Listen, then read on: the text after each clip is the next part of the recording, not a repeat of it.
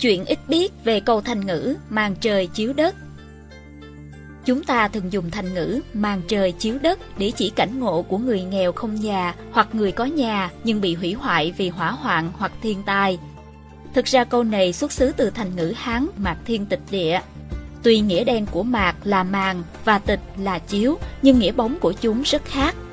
Trong Hán Việt từ điển của Đào Duy Anh giải nghĩa. Như vậy, nghĩa bóng của câu này là bầu trời cao là màn, mặt đất rộng là chiếu. Ngữ pháp của Hán tự có điểm giống tiếng Anh. Từ bổ nghĩa modifier đứng trước danh từ. Thí dụ, trà thất, tea house. Do đó, mạc bổ nghĩa cho thiên, tịch bổ nghĩa cho địa. Trời là màn, đất là chiếu. Điều này khác với cảnh ngộ của người không nhà, màn là trời, chiếu là đất. Trời là bầu trời cao vô tận, đất là mặt phẳng không cùng. Người xưa chưa biết đất là quả cầu, Học giả Đào Duy Anh cho mặt thiên tịch địa có nghĩa bóng là cao rộng, tất có tham khảo tài liệu nào đó chứ không phải quan điểm của riêng ông. Có điều mặt thiên tịch địa lẽ ra được dịch là trời màn đất chiếu. Trời là màn, đất là chiếu, nhưng thành ngữ màn trời chiếu đất đã có trước khi làm tự điển, nên học giả dùng thành ngữ sẵn có này để dịch mặt thiên tịch địa. Tuy nhiên, học giả ghi thêm nghĩa bóng là cao rộng. Người xưa thường mượn thiên nhiên để diễn tả tư tưởng, Kẻ trượng phu coi bầu trời cao là màn và mặt đất rộng là chiếu. Trời cao đất rộng là nơi vẫy vùng ngang dọc của kẻ trượng phu. Cùng một ý, Nguyễn Công Trứ có câu Vòng trời đất dọc ngang ngang dọc. Sau đây là toàn văn bài hát nói của cụ. Chí làm trai Vòng trời đất dọc ngang ngang dọc Nợ tan bồng vây trả trả vây Chí làm trai Nam Bắc Đông Tây cho phỉ sức vẫy vùng trong bốn bể. Nhân sinh tự cổ thùy vô tử, lưu thủ đang tâm chiếu hãn thanh. Đã hẳn rằng ai nhục ai vinh, mấy kẻ biết anh hùng khi vị ngộ. Cũng có lúc mưa dồn sóng vỗ, quyết ra tay buồm lái với cuồng phong. Chí những toan sẽ núi lấp sông, làm nên tiếng phi thường đâu đấy tỏ. Đường mây rộng thênh thang cử bộ, nợ tan bồng, tay trắng vỗ tay reo, thảnh thơi thơ túi rượu bầu. Bài hát nói có văn phong như lời tuyên bố, làm trai phải có chí khí, vậy phùng ngang dọc, đó là món nợ tan bồng phải trả, trả nợ xong sẽ hưởng an nhàn. Câu đã hẳn rằng ai nhục ai vinh, tác giả muốn nói tới hoạn lộ khi nhục khi vinh của mình Nguyễn Công Trứ làm quan, từ chức thấp nhất là hành tẩu sứ quán tới chức cao nhất là binh bộ thượng thư. Cụ bị cách chức hai lần và một lần bị giáng xuống làm lính thú ở Quảng Ngãi. Cụ là người văn võ kim toàn. Ngoài ra, cụ còn có tài kinh tế. Cụ đưa dân về vùng đất bồi ở bờ biển để khẩn hoang lập ấp.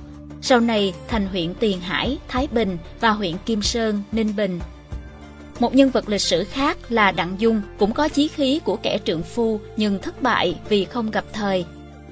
Hồ Quý Ly cướp ngôi nhà Trần, lấy cớ khôi phục nhà Trần. Nhà Minh cho quân sang diệt họ Hồ nhưng thực sự chiếm đóng và cai trị nước ta.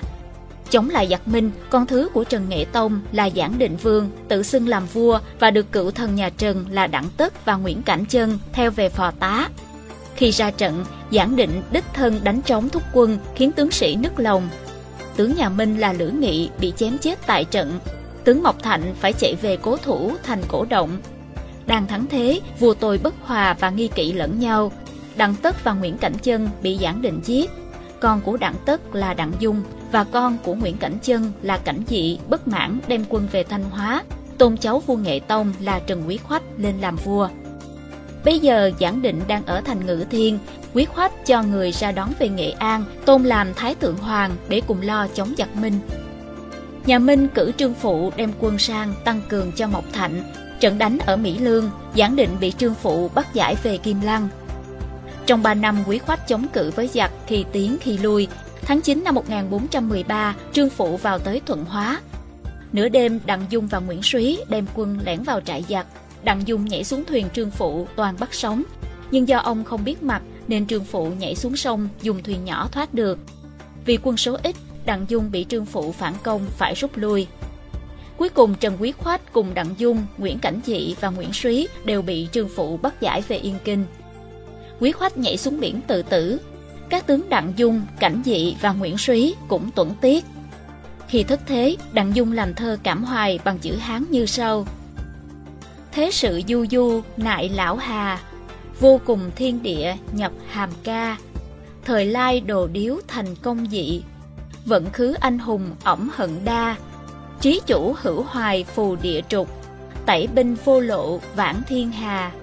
Quốc thù vị báo đầu tiên bạch, kỷ độ long tuyền đới nguyệt ma.